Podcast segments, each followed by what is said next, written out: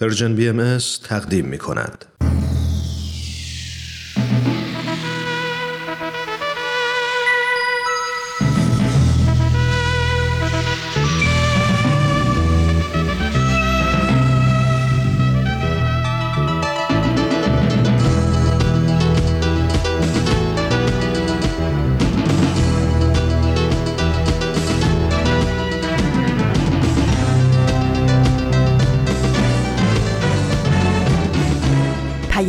دوست.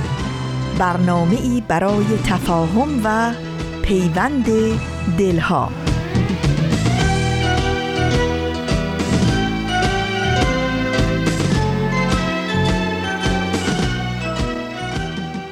در چهاردهمین روز از خرداد ماه سال 1401 خورشیدی که برابر شده با چهارمین روز از ماه جون 2022 میلادی با چراغی در دست چراغی در دلم.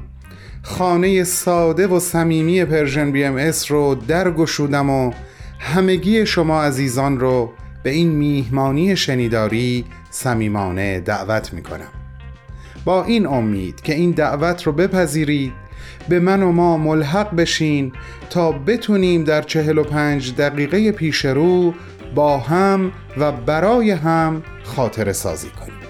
سلام. خیلی خوش اومدید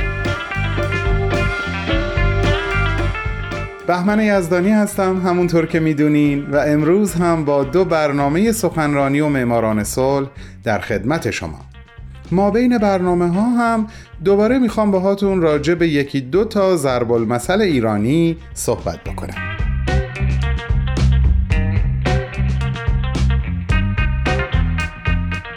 عزیزان دست از جمله اعضایی هست در بدن ما که عنصر شاعرانه در ادبیات فارسی محسوب میشه.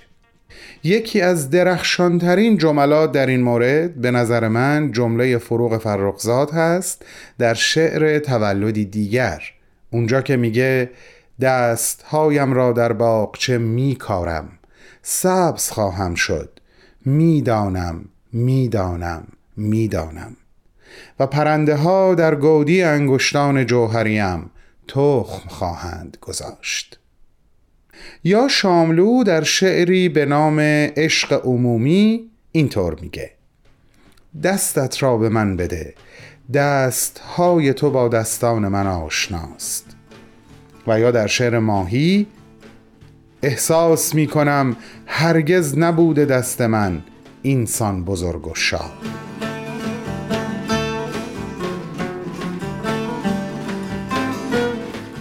و مثالهای درخشان دیگه ای از این دست. ما در ضرب المثل هامون هم از این عضو مهم و کارآمد بدنمون زیاد استفاده کردیم. مثلا اونجا که میگیم دست بالای دست بسیار است یک دست صدا نداره یا با هر دست بدی از همون دست می‌گیری که خب از شما چه پنهون؟ من هر چقدر با خوندن شعرهایی که چند تا مثالش رو براتون زدم کیف می‌کنم و سرشار میشم با مرور این ضرب ها حسابی تو فکر میرم و احساس می‌کنم باید در معنیشون تردید کنم یا دست به یک باز تعریف بزنم. حالا راجع بهش بیشتر براتون میگم. ببینین با من هم حس و هم نظر هستین یا نه. الان بریم با هم برنامه سخنرانی رو گوش کنیم که زمان زمان پخش این برنامه است. بفرمایین خواهش می‌کنم.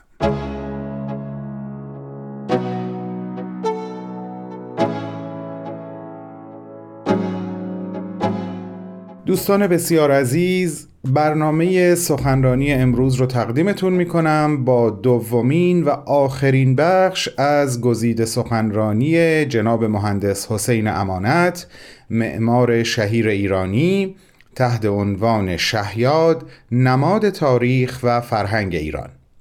همونطور که هفته قبل خدمتتون ارز کردم این سخنرانی توسط ایشون در سیومین کنفرانس انجمن دوستداران فرهنگ ایرانی در سپتامبر 2020 ایراد شده. ازتون دعوت می‌کنم صحبتهای ایشون رو بشنوید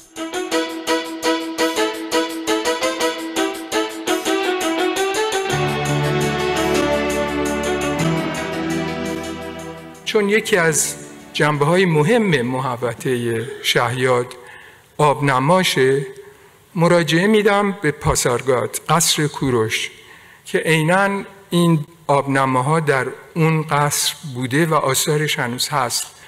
اون قسمت چارگوش جلو یکی از اون حوزچه هایی که جوب فوقانی اون که میاد به این حوزچه منتهی میشه دیده میشه تو این.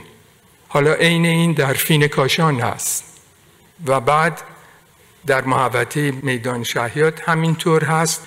با اینکه یه ظرافی توی حوزچه هایی که این آبنامه ها رو تشکیل میده هست مثلا این که اینا چهار تا سنگ پلو همن ولی این چهار تا سنگ هر دوتایش از یه مکعب کامل به صورت شیبدار بریده شده که دو تا سنگ رو درست کرده یعنی می‌تونم بگم تمام شهیاد موجی از هندسه است همش حساب و هندسه و این حرف هست.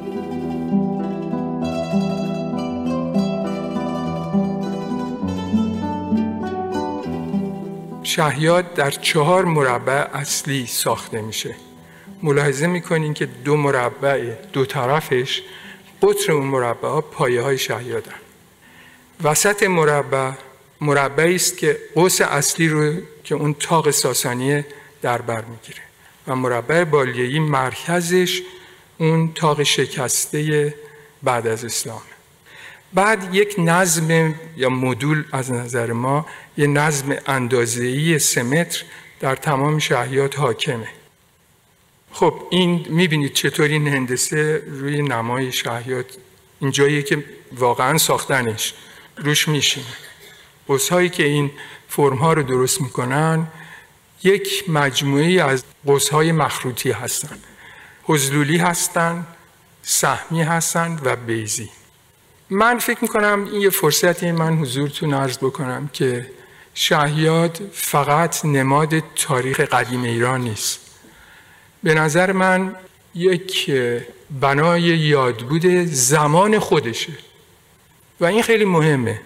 بنایی است که بدون کمک خارجی خود ایرانی ها این بنا رو ساختن.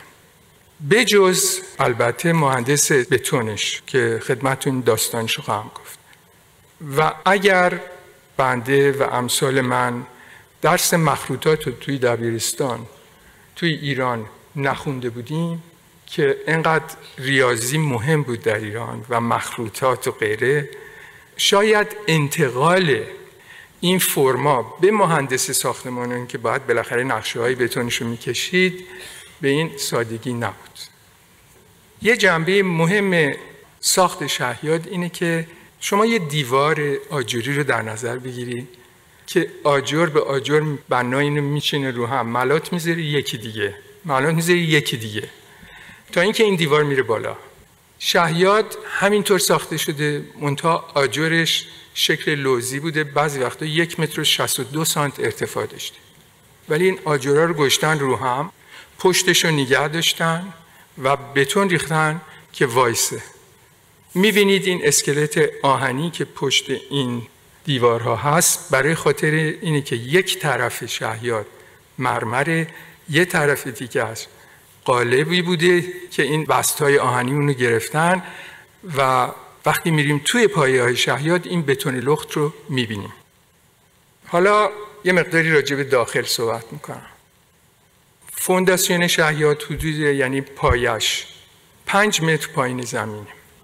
به این ترتیب یک حال هست که این چهار پایه رو به هم وصل می‌کنه که ازش به عنوان موزه زیر شهیات استفاده شده. و چهار آسانسور هست که دوتا دوتا هر کدام توی پایه کار می‌کنن.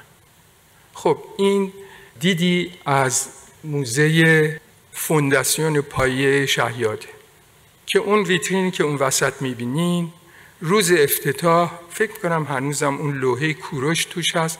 چون از بریتیش میوزیوم قرض دادن لوحه کوروش رو که راجع به حقوق انسان ها درش صحبت می‌کنه برای افتتاح شهیات در این ویترین وسطی اونجا گذاشتن. بله این خط آسانسور نمی‌تونه توی قوس آسانسور مستقیم بالا بره. به این ترتیب وای میسه توی پاگردی و یه آسانسور دوم شما رو طبقه آخر می‌بره. این نمودی از داخل پایه هاست که دو سری پله هست اینکه بتونن از بالا بیان پایین. و بعد در راه که شما میرین توی دل شهیاد یه فضاهای دیگری می‌بینین. این قوسی که عرض کردم خدمتتون می‌بینید یه لوزی های کوچیکی توی اون لوزی های آبی سیاه ترن اینا یه سوراخ هایی هستن که شما از داخل می‌تونید بیرون رو ببینید. یعنی وقتی تشت میارین بالا توی لول 33 متر چون شهیات جمعا 45 متره وقتی روی این پلی که اینجا هست که عکسش اینجا هست میستید از توی این سوراخ ها می‌تونین خیابون آیزنهاور رو ببینید و ارتباط خودتون رو با بیرون ایجاد کنید و بالا سرتون یه کف دیگه می‌بینید که اون بیم ها یا اون سازه یا ساختمونی که اونا رو نگه میداره اونم الهام از بناهای ایرانی است. نگاهی هست توی اون حال از بالا. یعنی در حقیقت شما توی قوس شهیات هستید و درای آسانسور غیره رو اونجا می‌بینید.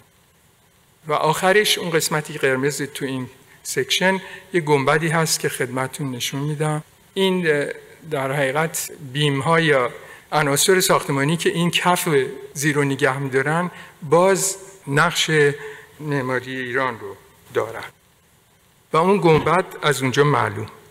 حالا این گنبده که از روی مقنسکاری های ایران ولی باز به صورت تازه و برای دفعه اول با بتون سفید اجرا شده. خب این نقوش ایرانی که عرض کردم این یکی از اونهاست. در بازاری است. یا این یکی دیگه از اونهاست. در یزد سنگ هایی که رو شهیات هست به صورت مربع مستطیل نیستن همیشه. به صورت لوزی هن. برای اینکه این حرکت چشم آدم رو به بالا ببرن و ارتفاع اونو بیشتر نشون بدن. و این اندازه های این لوزیا روی تصاعد حسابی همونطور که میریم بالا کم میشه. برای اینکه چشم انسان وقتی که می‌بینه یه بنای بلندی رو با اینکه این آجرا مساویان ولی بالایی ها رو کوچیکتر از پایینی ها می‌بینه. حالا شما اگر به عمد بالایی ها رو بیشتر کوچیک کنین چشم فکر می‌کنید که این بنا بلندتره. و این شگردیه که توی این بنا به کار رفته.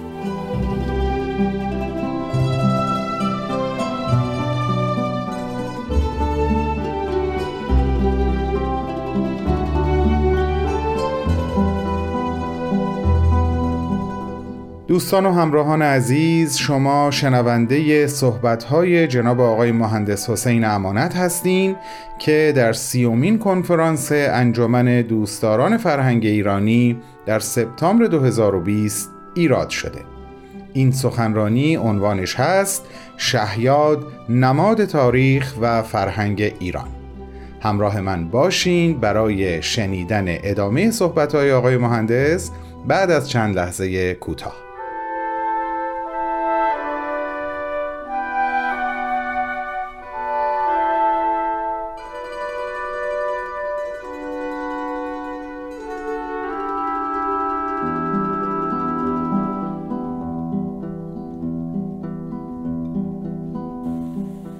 سنگ های شهیاد یه مسئله کاملا یونیک یا نظیره هم خود سنگش و هم طرزی که تراشیده شده و هم طرزی که روی این بنا قرار گرفته.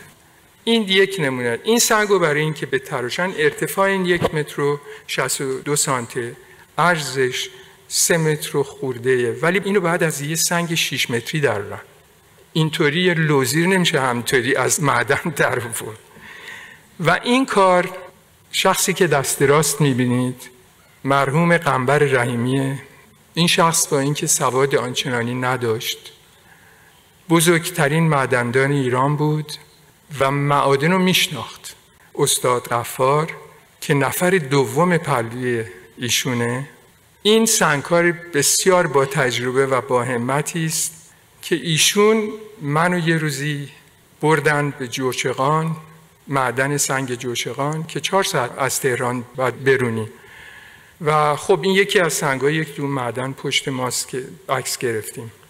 ولی وقتی که این شخص من بهش گفتم تا چقدر می‌تونی اندازه سنگ به من بدی گفت مهندس تو اجازه حملش رو بگیر برای اینکه می‌دونید پولای ایران اجازه نداشتن هر لودی رو یا هر باری رو تحمل کنن. شما باید اجازه بگیرید گفت اجازه بگیر من هر اندازه بخوای برات میارم.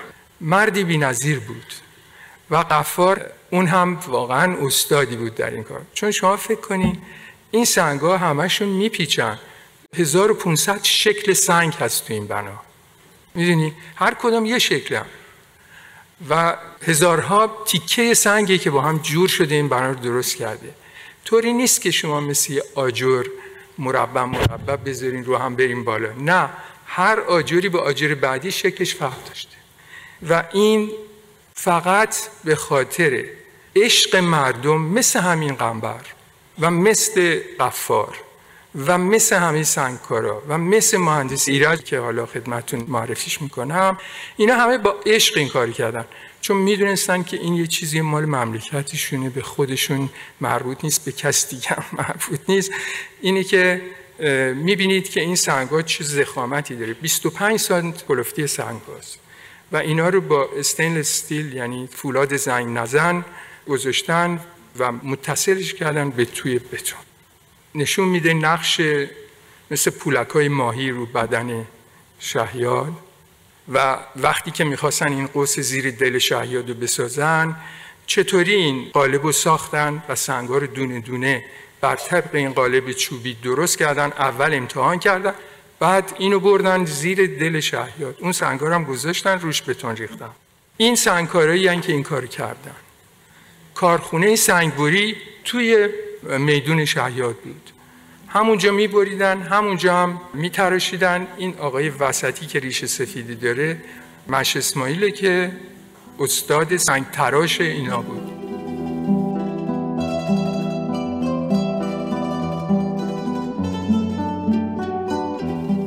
آقای مهندس محمد پورفتی که واقعا هر وقت به یادش هستم فکر می‌کنم خدا یه جوری به من کمک کرد. یه آدمای خیلی خوب با هم مربوط شدیم تو این کار. ایشون مقاطع کار بنای شهیاد بودن. و واقعا در نهایت صداقت و همت این کارو کرد مهندس ایرج فقط یه سال از من بالاتر بود تو دانشکده فنی بود من دانشکده معماری. یعنی هر دون با هم اونجا کار کردیم. این رئیس کارگاه یعنی هر کاری تو این ساخت می‌کردن این بعد اول شروع می‌کرد. یعنی می‌گفت که چی کار کنیم شما می‌بینید چقدر جوونه. اگر دانشکده فنی نبود و یه آدمایی مثل ایرج نبودن باز ما باید می‌رفتیم یا فیلیپینی می آوردیم یا انگلیسی. می‌خوام خدمتتون نشونم که چقدر یه وقتی پیچیده بود ساختن این ساختمان. این عکس نشون میده که چه کار مهمی رو اینا داشتن می‌کردن. وقتی که دارن بنا رو اجرا می‌کنن. من خودم بالا که تو کانادا هستم و اجازه ندارم حتی برای نظارتم بدون کلاه ایمنی برم توی کارگاه. نگاه کنین این کارگرها چطوری؟ بدون هیچ حفاظی بدون این چیز دارن کار می‌کنن. خب این خوب نبود ولی همین بود. این وقتیه که بتون قوس اصلی رو دارن میریزن. اینجا بود که من وقتی رسیدم فکرم خوب خوبه که لای این لوزی رو یه پنجره کوچولو بذاریم.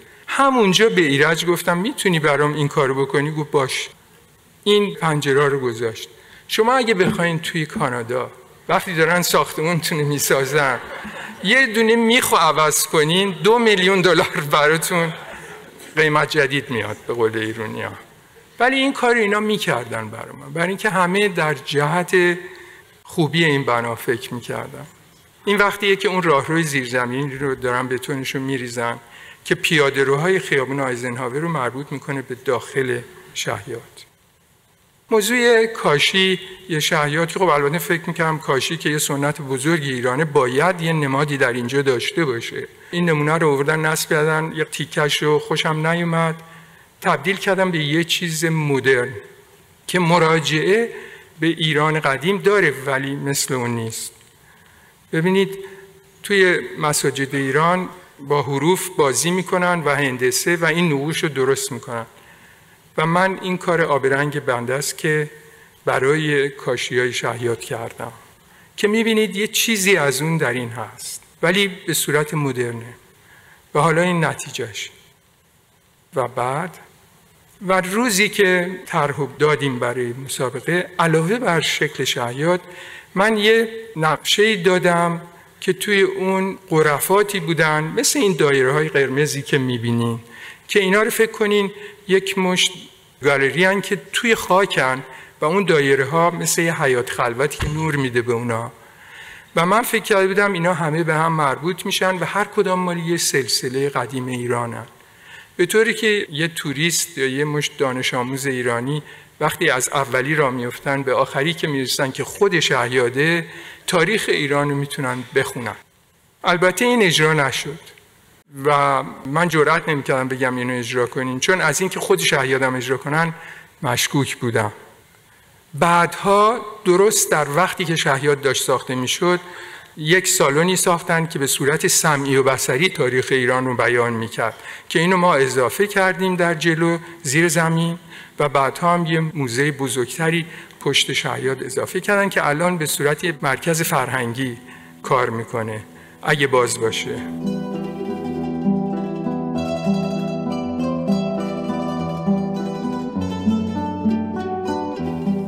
وقتی این بنا طرح کردیم چند سفر رفتم. رفتم مثلا تاج محل رو دیدم. ببینم این سنگ این بنا چیه؟ و رفتم آرک تریومف دیدم. که ببینم آرک تریومف چیه. و رفتم بالا. آرک تریومف یه هال داره بالای کلش اگه شما برین توش آسانسور می‌گیرن می‌برین بالا. این موزه رو می‌تونین ببینین. توی آرک تریومف عکسایی هست از اتفاقای مهمی که در زیر این بنا اتفاق افتاده. خب من اون وقتی که این بنا رو می ساختیم یعنی طرح می کردم فکر کردم ممکنه این بنا هم به روز آرک بیفته. یه اتفاقاتی اون زیر باشه که باید ثبتش کرد که برای اینم یه حالی اون بالا گذاشتیم. توی اون عکس ناصر شاه اومد به پاریس اون عکس هست اونجا. مثلا یا وقتی که دوگل برگشته بعد از جنگ وقتی پتن از زنجیری رد شده. همه اینا این عکس اون بالا هست که شما که نگاه کنین می‌بینین که یه تاریخ اینجا هست. و فکر می‌کنم شهیادم همینطور خواهد بود. خیلی متشکرم.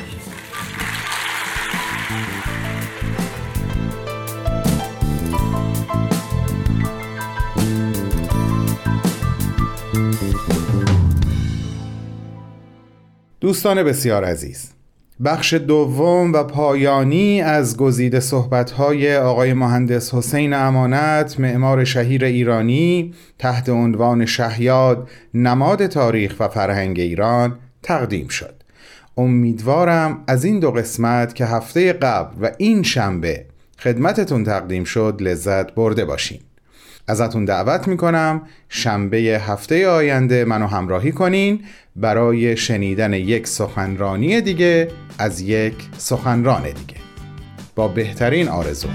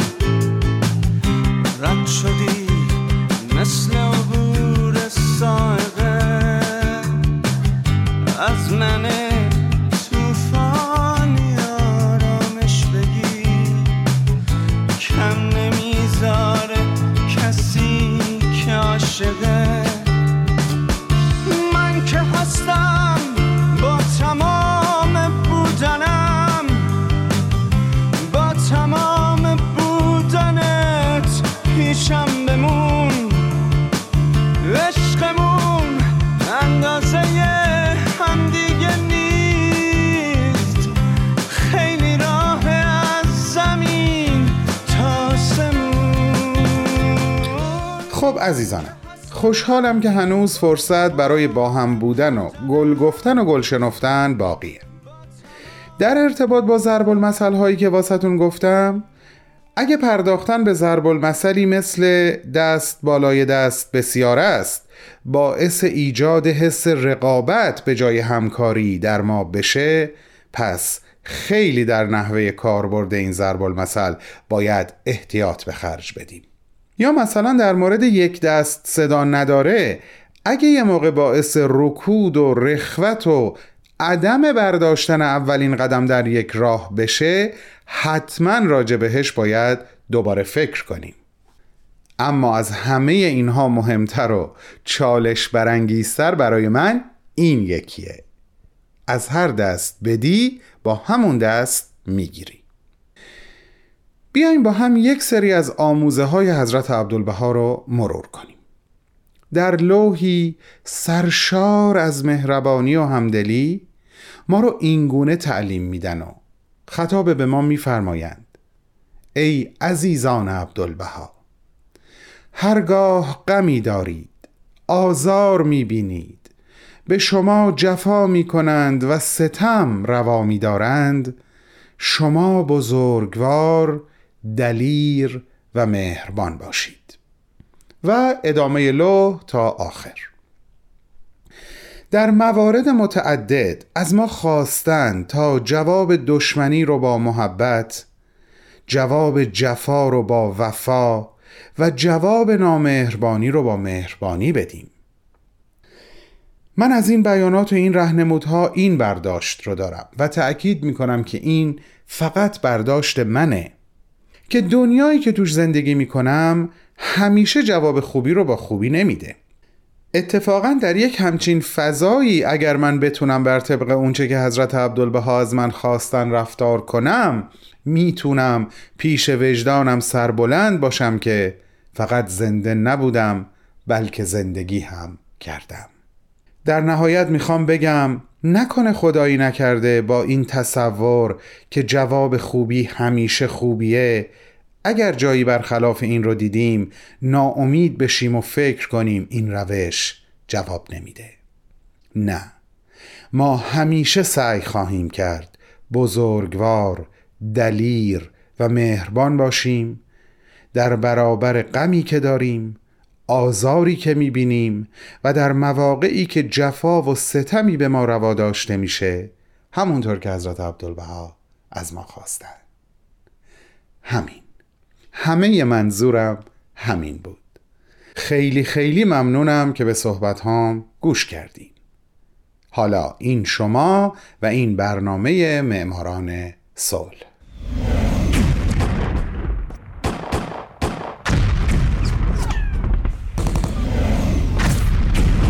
معماران صلح.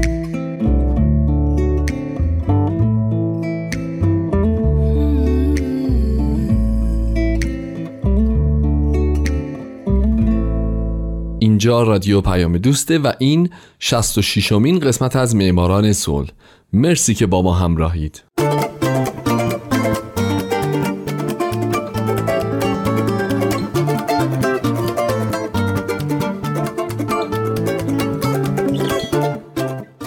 فارسی زبانان دوست داشتنی درود به همه شما. من هومن عبدی هستم مجری معماران صلح.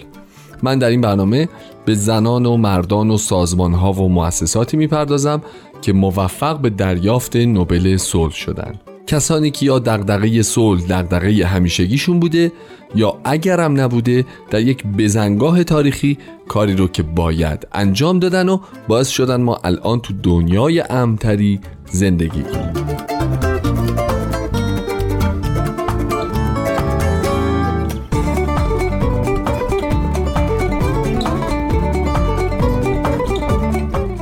این هفته سال 1969 میلادی سازمان بین المللی کار.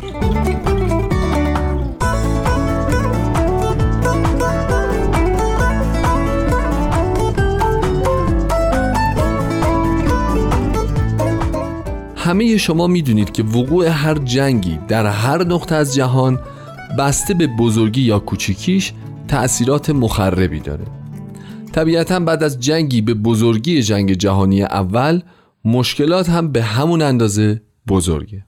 بعد از این جنگ تشکیلات کارگری جهان از کنفرانس صلح پاریس تقاضا کردند که این کنفرانس قوانینی رو وضع بکنه برای بهبود وضعیت کارگران جهان. کنفرانس ورسای این تقاضا رو اجابت کرد و سازمان بین کار در سال 1919 اختصاصا برای تعیین شرایط کار و سطح زندگی کارگران و سایر امور مربوط به کارگران دنیا تأسیس شد. در عهدنامه ورسای مقصود اصلی و اساسی از تأسیس این سازمان اینطور توضیح داده شده.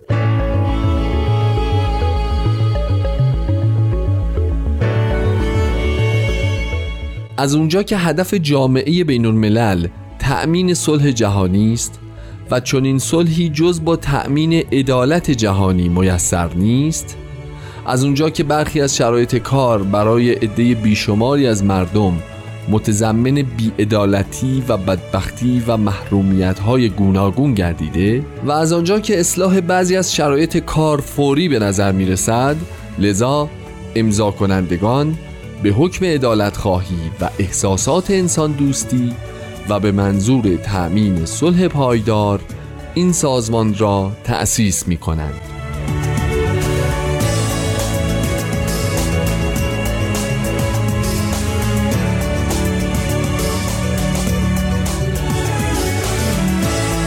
کمیته نوبل در پنجاه سالگی تأسیس سازمان بینالمللی کار به این سازمان جایزه رو اهدا کرد.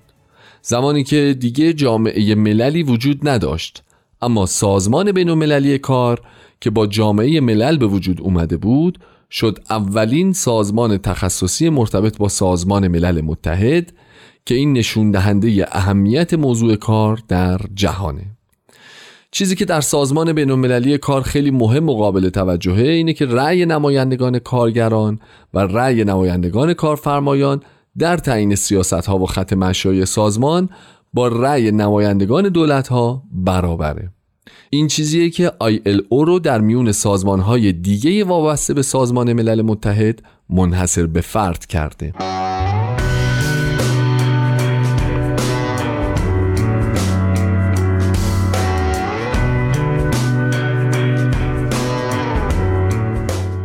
ILO هر سال کنفرانسی رو برگزار می‌کنه که این کنفرانس عالی ترین نهاد مشورتی سازمانه و از هر کشور چهار نماینده در اون شرکت می‌کنن. دو نماینده از طرف دولت یک نماینده کارگران و یک نماینده از طرف کارفرمایان. هر کدوم از اینها مستقلن. می‌تونن جداگونه حرف بزنن و رأی بدن. وقتی هم کنفرانسی تشکیل نمیشه فعالیت های سازمان رو هیئت حاکمه پیش می‌بره که تشکیل شده از 24 عضو دولت 12 عضو کارگران و 12 عضو از طرف کارفرمایان جهان. در حال حاضر مقر سازمان بینالمللی کار متشکل از دبیرخونه های این سازمان مقرهای عملیاتی و مرکز پژوهش ها و انتشارات در ژنو سوئیس مستقره. کارکنان این سازمان بیش از سه هزار نفر از صد ملیتن که در خود ژنو و دیگر دفاتر منطقه‌ای و ناحیه‌ای در بیش از چهل کشور جهان پراکنده هستند.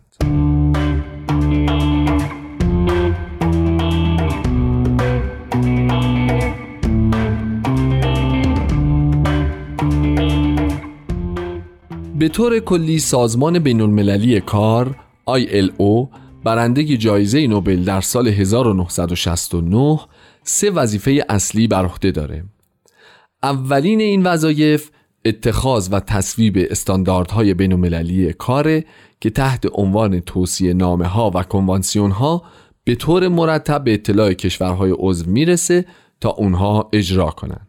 توصیه نامه ها و کنوانسیون ها شامل موضوعات مختلفیه مثل کودکان کار، حفاظت از زنان کارگر، ساعت کار، استراحت، تعطیلات با حقوق، بازرسی کار، رهنمودها و آموزش حرفه‌ای، حفاظت از امنیت اجتماعی، مسکن کارگران، سلامت و ایمنی شغلی، شرایط کار در دریا و حمایت از کارگران مهاجر. همچنین این کنوانسیون ها و توصیه نامه ها مسائل اساسی حقوق بشر رو تحت پوشش قرار میدن مثل آزادی انجمن، مذاکره دست جمعی کارمندان با کارفرمایان لغو کار اجباری از میان بردن تبعیض در استخدام و ترویج اشتغال کامل.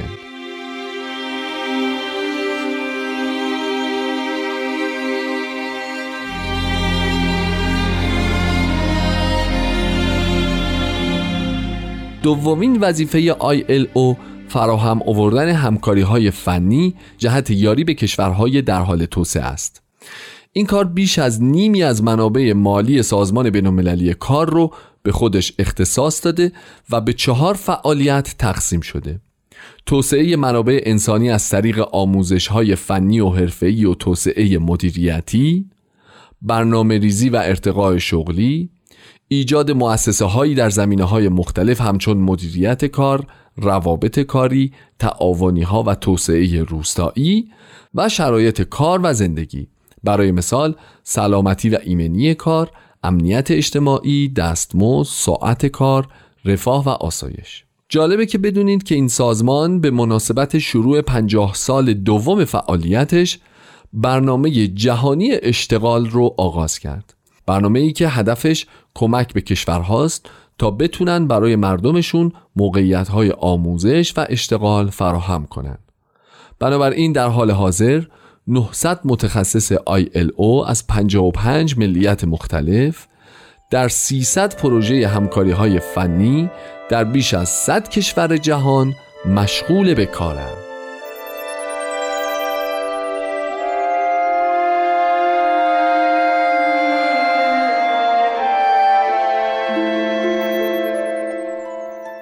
و اما سومین وظیفه‌ای که بر عهده سازمان بین‌المللی کاره تقویت استانداردگذاری و همکاری های فنی از طریق برنامه های گسترده پژوهشی، آموزشی، تحصیلی و انتشاراتیه.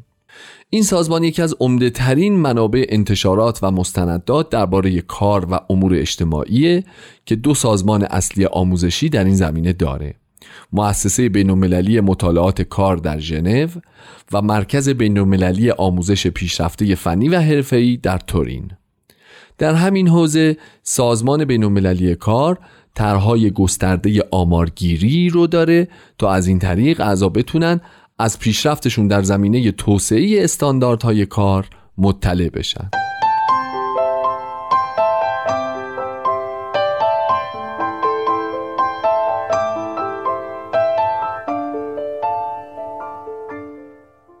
علاوه بر این سه فعالیت عمده که گفتم براتون ILO به شدت در حوزه کار کودکان هم مشغوله.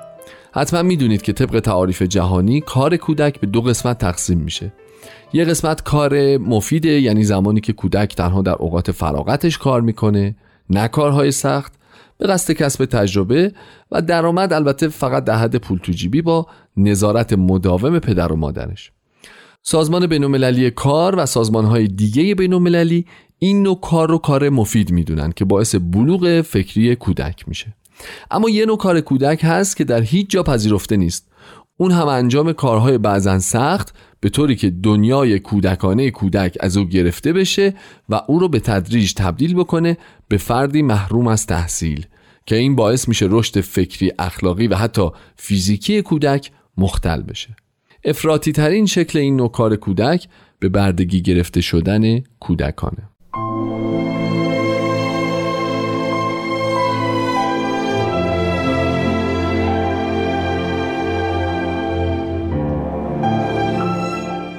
بر اساس این نوع تعاریف جهانی سازمان بین المللی کار از سال 1922 برنامه ای را آغاز کرده که هدفش از بین بردن تدریجی کار مزر کودکانه.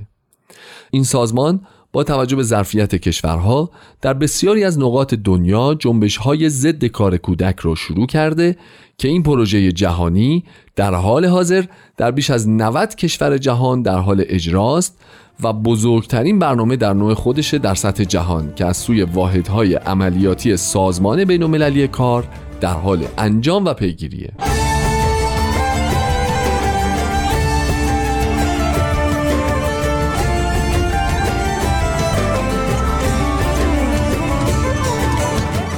دوستای عزیز مرسی که به برنامه این هفته من مثل هفته های گذشته گوش دادید.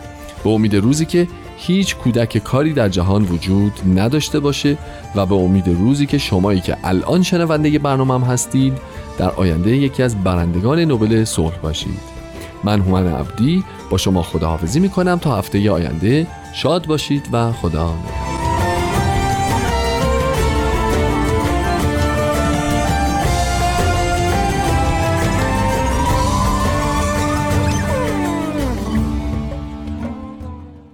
اشک رازی است لبخند رازی است عشق رازی است اشک آن شب لبخند عشقم بود. قصه نیستم که بگویی نغمه نیستم که بخوانی صدا نیستم که بشنوی یا چیزی چنان که ببینی یا چیزی چنان که بدانی. من درد مشترکم مرا فریاد کن. درخت با جنگل سخن می‌گوید علف با صحرا ستاره با کهکشان و من با تو سخن می‌گویم. نامت را به من بگو دستت را به من بده حرفت را به من بگو قلبت را به من بده. من ریشه های تو را دریافتم با لبانت برای همه لبها سخن گفتم و دستهایت با دستان من آشناست. در خلوت روشن با تو گریستم برای خاطر زندگان و در گورستان تاریک با تو خانده ام زیباترین سرودها را. زیرا که مردگان این سال عاشقترین زندگان بودند. دستت را به من بده دست های تو با من آشناست. ای دیر یافته با تو سخن می‌گویم. به سان ابر که با طوفان به سان علف که با صحرا به سان باران که با دریا به سان پرنده که با بهار به سان درخت که با جنگل سخن می‌گوید. زیرا که من ریشه های تو را دریافتم. زیرا که صدای من با صدای تو آشناست